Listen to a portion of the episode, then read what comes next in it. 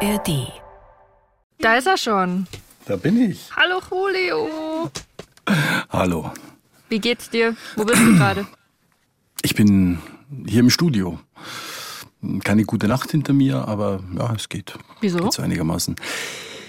Ich hatte gestern die Möglichkeit, die, die Bilder zu sehen, die das Militär veröffentlicht hat, und zwar dieses Raw Footage nennt sich das. Das sind ähm, Originalbilder, die nicht bearbeitet worden sind von diesem Angriff am 7. Oktober. Bilder, die zum Teil von der Hamas stammen. Die hatten ja oft irgendwelche Bodycams und so haben das aufgenommen, ihr Massaker. Bilder von Sicherheitskameras, Bilder vom äh, israelischen Militär, als sie dann rein sind in diese Kibbuzime und äh, ja, es sind Bilder, die, die, man, die man schwer vergessen kann und das hat mich sehr, sehr beschäftigt. Die Militärs haben das angeboten, einfach damit man sich einfach mal als Journalist auch einen Eindruck machen kann, was da passiert ist. Ja, wie die Menschen, ja, ich kann es nicht anders sagen, abgeschlachtet worden sind und sowas beschäftigt einen. Das lässt mich jetzt nicht ganz los, ehrlich gesagt.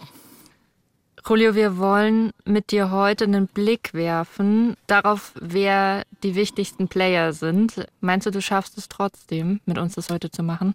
Absolut, weil, weil ja viele dieser Player auch irgendwie in Beziehung stehen zur Hamas und oh, klar, klar. Nee, das machen wir jetzt. Ist kein Problem. Okay. Ich habe für uns in der Vorbereitung einen ich glaube, ich muss wirklich sagen, einen unausleihbaren Atlas besorgt hier in der BR-Bibliothek. Ich blätter auch gerade schon darin, das hört ihr vielleicht, und gehe auf Seite 118. Da ist nämlich quasi Israel genau zu sehen, weil ich mit dir gerne drauf schauen wollen würde, wie die geografische Sachlage sozusagen ist. Also wer sind die Player in diesem Konflikt? Wer spielt da eine Rolle? Ich habe dir auch das Bild geschickt. Hast du das gerade zufällig vor dir liegen? Dann würde ich, wahrscheinlich weißt du es aber eh auswendig, ne? Wer drum ich habe das Bild hier, ja. Dann lass uns einfach loslegen, oder? Können wir machen, auf geht's. Hey, das ist Lost in Nahost, der Podcast zum Krieg in Israel und Gaza. Es ist gerade unfassbar schwierig, den Überblick zu behalten, was im Nahen Osten passiert und mitzukommen, wer welche Rolle spielt, wer die Player sind und wann und wie das alles angefangen hat. Wir wollen dafür sorgen, dass ihr euch nicht mehr lost fühlt bei dem Thema und mit euch zusammen verstehen, was gerade Phase ist, wer welche Interessen verfolgt und so weiter und so fort. Mein Name ist Ann-Kathrin Wetter und ich spreche hier in diesem Podcast mit den KorrespondentInnen der ARD in Tel Aviv und mit anderen ExpertInnen über das, was im Nahen Osten passiert. Vor allen Dingen über das, was euch dazu interessiert. Die Fragen haben wir unter anderem aus DMs und Kommentaren der NewsWG. Es ist Donnerstagvormittag, 11.06 Uhr deutscher Zeit, der 26. Oktober, und wir sprechen heute mit Julio Segador, unserem Korrespondenten in Tel Aviv. Hallo Julio. Hallo Katrin. So, ich habe schon gesagt, ich habe den äh, Atlas vor mir liegen, weil wir über die Player und das Umfeld sprechen, in dem Israel sich befindet. Und wenn ihr wollt, könnt ihr zur Orientierung einfach mal eben nach einer Karte Nachbarstaaten Israel suchen. Vielleicht hilft euch das auch ein bisschen. Mir hilft es wahnsinnig, das vor mir zu haben. Wenn ich mir so anschaue, Julio, wo Israel liegt und wie, dann sehe ich hier auf den ersten Blick Libanon, Syrien, Jordanien, Ägypten als unmittelbare Nachbarn. Wenn ich von dir eine kurze Schnelleinschätzung haben könnte für den Überblick, was ist das für eine Umgebung, in der Israel sich da befindet? Also es ist keine sehr angenehme Umgebung und wenn man so ein bisschen in die Geschichte nach hinten geht, dann waren es eigentlich lauter Feinde Israels. Also dieser Staat Israel, der wurde 1948 gegründet, umringt von Feinden und die haben das Israel auch spüren lassen, denn nur wenige Stunden nach der Staatsgründung, nachdem David Ben Gurion den Staat Israel ausgerufen hat, wurde Israel von eben diesen Feinden, von denen es umzingelt ist, auch angegriffen. Das hat sich dann so in der Geschichte ein bisschen verändert. Da gab es dann auch Friedensverträge mit einigen Staaten, aber wie gesagt, keine sehr angenehme Umgebung. Wenn ich da ganz im Norden schaue und wir da vielleicht auch mal starten jetzt auf unsere Reise einmal rund um Israel rum, da grenzt der Libanon an Israel, hat ungefähr, ich würde jetzt sagen, von der Fläche her die Hälfte der Größe von Israel. Wie sind denn die Beziehungen zu dem Land? Also es gibt eigentlich keine Beziehungen. Also es gibt keine diplomatischen Beziehungen. Wir sehen es ja jetzt wieder auch im aktuellen Konflikt. Da werden wieder Raketen aus dem Libanon, aus dem Südlibanon vor allem nach Israel geschossen. Also es ist eine, seit vielen, vielen Jahren eine sehr, sehr angespannte Beziehung zwischen diesen beiden Staaten. Da ist immer wieder die Rede von der wie sagt man es eigentlich, Hisbollah oder Hisbollah? Ja, es hängt immer davon ab, ob du es arabisch aussprichst. Wenn, wenn man es richtig arabisch ausspricht, dann wird es am Ende auf der letzten Silbe betont Hisbollah äh, oder Hezbollah mit E dann auch. Also da gibt es verschiedene Aussprachen. Wir haben uns so auf Hisbollah geeinigt. Da wursteln wir uns so ein bisschen rum. Wer sind die denn? Die spielen im Libanon eine große Rolle, oder? Genau, die sind äh, eigentlich so in den 70er Jahren in den Libanon gekommen und sind der verlängerte Arm des Iran dort. Das ist eine Terrormiliz, aber es ist auch eine politische Partei, ist ganz interessant. Die sind hm, Anfang der 90er Jahre als Partei auch ins Parlament gekommen, sind aber auch eine Terrormiliz und sie sind jetzt auch Teil der Regierung, stellen also auch Minister. Insofern kann man so den Libanon von der Hisbollah auch schlecht trennen, weil die haben da eine Menge, Menge zu sagen. Und sie sind ja auch dafür verantwortlich, dass es immer wieder Kriege gab zwischen Israel und dem Libanon. Wir haben ja zwei Kriege, 1982 der erste Libanonkrieg und vor allem dann 2006 der zweite Libanonkrieg. Der geht nun wirklich auf die Hisbollah zurück, weil da hat die Hisbollah mehrere Soldaten an der Grenze getötet und zwei entführt. Und das war für Israel ganz schlimm, dass zwei Soldaten entführt wurden. Die wurden dann auch getötet später. Und das war damals auch der Auslöser für diesen zweiten Libanonkrieg 2006, der sehr, sehr blutig war, der auf beiden Seiten viele, viele Tote dann auch gefordert hat und erst nach großen Interventionen auch der Vereinten Nationen konnte dann dieser Konflikt einigermaßen befriedet werden. Ich würde gerne noch einmal auf was eingehen, was du gerade gesagt hast, dass äh, die Hisbollah, sorry, Hisbollah sagen wir, die Hisbollah viel Geld aus dem Iran kriegt. Und wenn ich jetzt hier auf meinen Atlas schaue, das ist ja gar kein direkter Nachbar, weder vom Libanon noch von Israel. Welche Rolle spielt denn der Iran da? Nee, der Iran, der hat, wir nennen das einige Proxys äh, in, in dieser ganzen Region, also sozusagen Terrormilizen, Gruppen, teilweise politische Parteien die sie so am verlängerten Arm halten und die, ja, man, man könnte jetzt einfach ganz salopp sagen, die die Drecksarbeit auch erledigen für den Iran, der sich selber die Hände nicht schmutzig macht. Der also da wirklich im Hintergrund auch fungiert mit Geld, mit Militärexpertise, mit äh, Waffen, die geliefert werden. Also das hat viele, viele Facetten. Die Hisbollah, kann man wirklich sagen, ist für den Iran eine Erfolgsgeschichte, weil sie da wirklich jemand etabliert hat, der politisch und militärisch das Sagen hat in einer Region direkt an der Grenze zu Israel. Warum macht der Iran das? So ganz basic gefragt? Ja, der Iran macht's, weil Israel einer der Erzfeinde ist. Wir wissen seit der islamischen Revolution im Iran in den 70er Jahren, nachdem Ayatollah Khomeini da an die Macht gekommen ist, gibt's zwei Erzfeinde. Das sind die Vereinigten Staaten und das ist Israel. Und der Iran hat sich die Auslöschung Israels auf die Fahnen geschrieben bis heute. Und äh, das ist natürlich ein gewaltiges Drohpotenzial, das es da gibt, vor allem natürlich mit den Atomplänen Irans, die jederzeit eine Atombombe, wenn sie denn eine haben, auf Israel äh, feuern könnten. Und diese Bedrohung ist real und deshalb versucht man ja auch den Iran davon abzubringen, politisch. Äh, aber ob das klappt, weiß ich eher nicht. Also der Iran ist einer der Erzfeinde Israels, wenn nicht der größte. Wenn wir auf der Landkarte jetzt noch ein bisschen weitergehen, also vom Libanon weiter nach Süden, da grenzt Israel an Syrien. Wie ist denn da die Lage, was die Beziehungen angeht? Naja, ähnlich verfahren wie jetzt mit dem Libanon. Und Syrien ist ja eins dieser Länder, das bei allen Kriegen gegen Israel mitgemischt hat. Also beim ersten Krieg, also den ich ja schon angesprochen habe, wenige Stunden nach der Proklamierung des Staates Israel 1948, dann beim Sechstagekrieg, den gehe ich gleich nochmal näher ein, weil der wirklich wichtig ist im Verhältnis zu Syrien und dann auch beim Yom Kippur-Krieg 1973. Sechstagekrieg 1967 äh, ist deshalb wichtig, weil damals Israel von Syrien wesentliche Gebiete besetzt hat. Die sogenannten Golanhöhen kennt ihr bestimmt auch aus der Berichterstattung, wird immer wieder darüber berichtet. Ich selbst bin mehrmals auf den Golanhöhen gewesen. Kennt man auch, weil da Wein herkommt tatsächlich, oder? Da gibt's einige sehr, sehr gute Weingüter. Ich war selber schon dort, weil ich mal ein Feature gemacht habe über Wein in, hier in der Region. Und das bietet sich natürlich an, weil es tolle Hänge gibt. Golanhöhen sagt er, es geht teilweise bis auf 2200 Meter hoch. Und ja, in der Tat, da gibt's wirklich viele Weinbauern und der Wein ist auch richtig gut. Es ist nur immer die politische Frage, soll man den Wein aus besetzten Gebieten nehmen? Es blieb nicht bei dieser Besetzung. Also 1967, nach dem Sechstagekrieg, hat Israel wesentliche Teile des Golans besetzt und dann 1900 1981 äh, sind sie auch annektiert worden. Das heißt, annektiert heißt, dass Israel jetzt sagt, das ist offiziell Teil unseres Staatsgebiets. Das wird aber von den Vereinten Nationen nicht anerkannt. Deshalb immer wieder auch die eine sehr, sehr angespannte Lage bis heute, weil die Syrer sagen, ihr habt unser Staatsgebiet annektiert.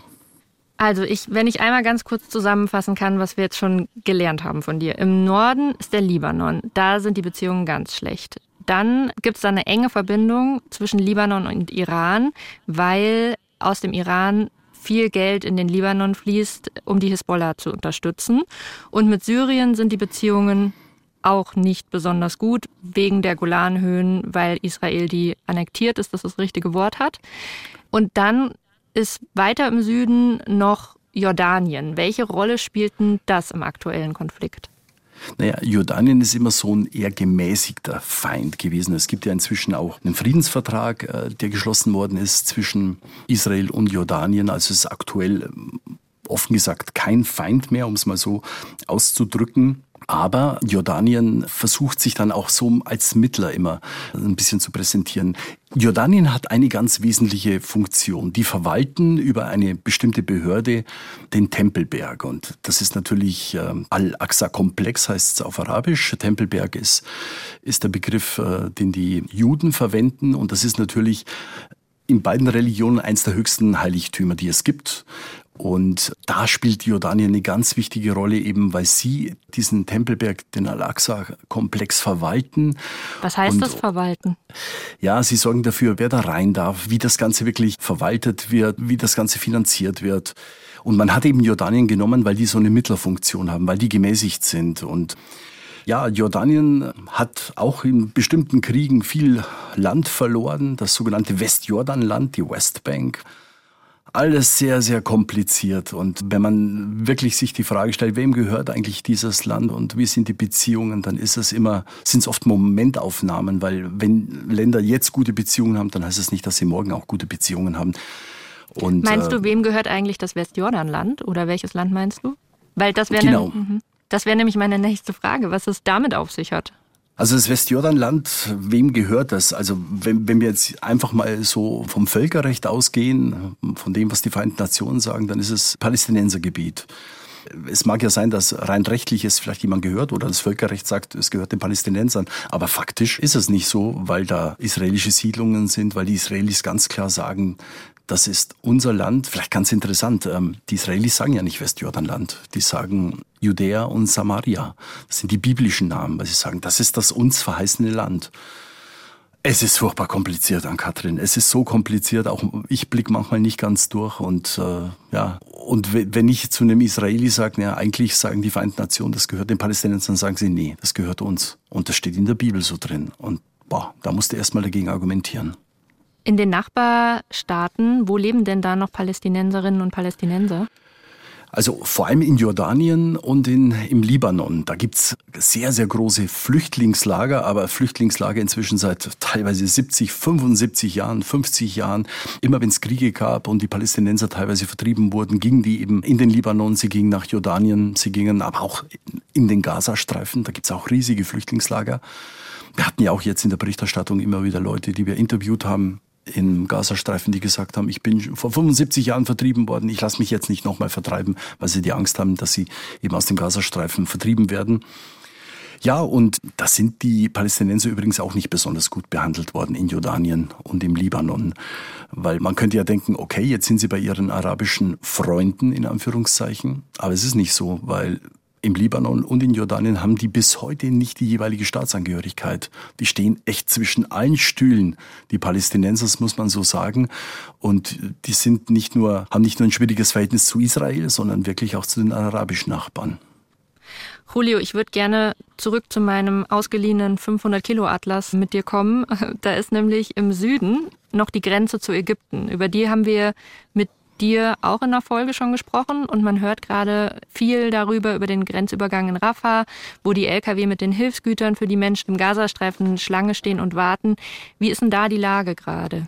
Am Grenzübergang, ja, da, da hoffen die Leute immer noch, dass noch mehr äh, Lkw irgendwie über die Grenze kommen. Die Ägypter wären ja bereit, die sagen, hier stauen sich über 100 Lkw. Die Ägypter wollen das Leid der Menschen in Gaza verbessern, aber es ist nicht ganz einfach, weil Israel eben sicher gehen möchte, dass hier nicht Dinge eingeführt werden ins Land, die ähm, die Hamas möglicherweise zum Bau weiterer Waffen nutzen könnte, beziehungsweise sie wollen eben sicherstellen, dass die Dinge so verteilt werden, dass es nicht in die Hände der Hamas kommt. Und wie stehen Ägypten und Israel so ganz grundsätzlich zueinander? Bei zurückliegenden Auseinandersetzungen war es immer Ägypten, das als Vermittler aufgetreten ist. Also das war die Nation, an die das Vertrauen eigentlich beide hatte, von der Hamas im Gazastreifen und auch von Israel. Und deshalb konnten die immer gut vermitteln. Das ist jetzt ein bisschen schwieriger geworden, weil Ägypten sich ein bisschen momentan an Israel die Zähne ausbeißt, weil die einfach einen sehr, sehr harten Kurs fahren. Aber Ägypten ist traditionell das Land, das eigentlich mit die besten Beziehungen in der arabischen Welt zu Israel hatte. Arabische Welt, arabische Liga ist auch oft die Rede von. Ähm, was ist das genau? Ja, das ist so der, der Zusammenschluss der arabischen Staaten und die versuchen immer auch eine möglichst einheitliche Position zu finden, was unglaublich schwieriger ist. Ich glaube, das ist sogar noch schwieriger, als wenn die EU versucht, eine einheitliche Meinung zu finden weil die auch sehr, sehr zerstritten sind, sehr unterschiedliche Meinungen haben. Ja, also für mich ist das die, die Arabische Liga ehrlich gesagt ein bisschen so ein Alibi-Player, ein zahnloser Tiger, wo zwar alle sagen, was sie machen wollen, aber dass sie wirklich was durchsetzen, gemeinschaftlich als arabische Welt, das habe ich so eigentlich noch nicht gesehen. Zurück zur Landkarte. Im Osten von Israel ist das Meer und jetzt fehlt uns auf der Landkarte mehr oder weniger noch ein, ich sag's mal in Anführungszeichen, Nachbar, äh, falls man das überhaupt sagen kann, der Gazastreifen. Das ist kein richtiger Staat, oder? Nee, Gazastreifen ist kein richtiger Staat, da leben Palästinenser, aber Palästina oder die Palästinenser, die sind ja als Staat nie anerkannt worden. Witzigerweise in manchen UN-Gremien, also in der UNESCO zum Beispiel, da sind sie anerkannt als Staat. Da gibt's Palästina, aber als Staat von den Vereinten Nationen, auch von der Generalversammlung irgendwie anerkannt, nee, das gibt's nicht. Also es ist Palästinensergebiet, so kann man es, glaube ich, am besten sagen. Haben wir gestern in der Folge auch schon drüber gesprochen mit Jan, falls ihr da noch mal reinhören wollt. Ansonsten zum Gazastreifen haben wir auch eine ganze Folge, die heißt Wem gehört Gaza, falls ihr da noch mal reinhören wollen würdet. Und im Gazastreifen, das hast du uns ja schon erzählt, hat die Hamas, das sagen die auch den Angriff am 7. Oktober geplant und durchgeführt hat. Julio, du hast uns in der Folge damals schon erklärt, dass die Hamas eigentlich in Gaza und im Gazastreifen alles ist. Sie ist die Terrororganisation, die jetzt die Angriffe gemacht hat. Gleichzeitig übernimmt sie aber auch zivile Aufgaben, also die Verwaltung, die Kontrolle bei den Einreisen zum Beispiel. Woher bekommt denn die Hamas das ganze Geld dafür, auch im Hinblick auf die anderen Länder, über die wir da jetzt gesprochen haben? Wie finanziert die sich? Die Hamas, die hat verschiedene Sponsoren und, und da muss man sicherlich ganz oben nennen Katar, das Land. Das hat gemeinhin, glaube ich, mit die besten Beziehungen immer gehabt zu Hamas und zum Gazastreifen. Natürlich das ist jetzt noch ein völlig neues Land, ne? über die haben wir noch gar nicht gesprochen. Ja. Genau. Dann äh, natürlich der Iran. Was super interessant ist, und das habe ich so in den letzten Tagen auch ein bisschen recherchiert, weil es mich selber interessiert hat, äh, wie, wie sich die Hamas eigentlich finanziert. Und äh, die hat sich auch finanziert auf Umwegen über die ganzen Gelder beispielsweise, die aus Europa äh, reingekommen sind oder wenn Waren aus Europa reinkommen, dann haben die immer hohe Zölle veranschlagt. Über Zölle haben die ganz schön einiges abgezweigt von dem, was eigentlich nicht für sie in Frage kam. Also das kommt noch dazu, neben den Sponsoren, die es natürlich gibt. Wie gesagt, und dann gibt es sehr, sehr viel Schmuggel durch diese Tunnelsysteme, die es ja gibt, wo sie sich dann auch finanzieren, teilweise mit, mit Bargeld, äh, das sie bekommen. Ja, das ist, die hat versucht, alle Quellen anzuzapfen, die Hamas. Und wenn man alles so summiert, dann kommt ein hübsches Sümmchen zusammen, glaube ich. Wenn man sich jetzt anschaut, was alles noch passieren könnte, für wie wahrscheinlich hältst du es, dass die anderen Staaten da noch mit einsteigen in den aktuellen Konflikt? Das glaube ich nicht. Also ich kann es mir nicht vorstellen. Also wenn einer noch einsteigt, dann ist es die Hisbollah die Möglichkeit besteht, und das ist hier auch einfach die ganz, ganz große Sorge, die es gibt, weil die Hisbollah, über die wir ja schon gesprochen haben, einfach ein ganz anderes Waffenarsenal hat. Die haben militärische Möglichkeiten bei Weitem mehr als die Hamas. Also die haben Mittelstrecken- und Langstreckenraketen. Die können jeden Fleck hier in Israel erreichen mit ihren Raketen, haben ein Waffenarsenal von 150.000 Raketen und Mittelstreckenwaffen, Langstreckenwaffen auch. Also es ist eine ganze, ganze Menge. Und ähm, da gibt's die große Sorge. Aber andere Player, die wir jetzt angesprochen haben, nee. Nee, Syrien sicher nicht. Die sind verwickelt in einen Bürgerkrieg und da gibt's auch ganz andere Interessen mit, mit den Russen, die ja dort auch mit das Sagen haben. Jordanien wird sich sicher nicht beteiligen, Ägypten auch nicht, ist ja immer der Vermittler, wie ich gesagt habe. Also wenn wir die Länder durchgehen und ja, der Iran, der hält sich da zurück, lässt seine Marionetten äh, auftreten und ja, die machen dann letztendlich, was der Iran auch sagt, auch die Hisbollah. Julio, vielen, vielen Dank für deine Zeit. Ich habe wahnsinnig viel gelernt und habe tatsächlich das Gefühl, dass ich es jetzt, also du sagst ja selber, du steigst manchmal, also es ist wahnsinnig kompliziert für ja, ist es. zu verstehen. Absolut, absolut. Aber äh, ich habe tatsächlich das Gefühl, dass ich jetzt ein bisschen besseres Gefühl habe, wie es in der Region aussieht, wer da die Player sind, wer beteiligt ist. Deshalb vielen Dank für deine Zeit. Was machst du jetzt? Hast du irgendwas vor heute noch, äh, auch im Hinblick auf die Bilder, die du da gestern gesehen hast? Ja, weniger auf die Bilder, die begleiten mich. Die kriege ich wirklich schlecht aus dem Kopf. Habe gestern auch mit meiner Frau lange drüber gesprochen. Ähm, nee, aber ich glaube Arbeit, die Arbeit, die, die kann mich da so ein bisschen dann auch auf andere Gedanken bringen. Ich mache ein total interessantes Stück, vielleicht auch für den Podcast mal interessant, über diese Tunnelsysteme, die es unter Gaza gibt. Das ist nämlich eine super, super interessante Geschichte.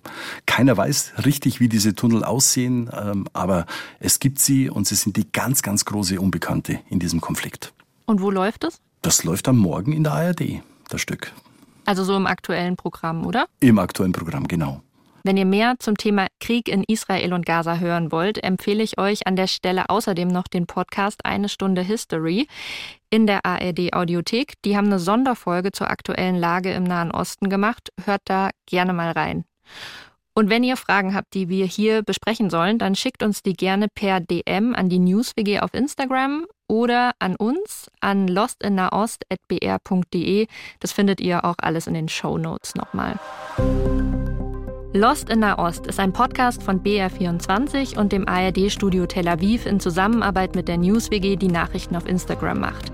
Das Redaktionsteam dieser Folge sind Christine Auerbach, Eva Achinger, Julio Segador, Marion Lichtenauer, Christian Limpert und ich, Ann-Kathrin Wetter.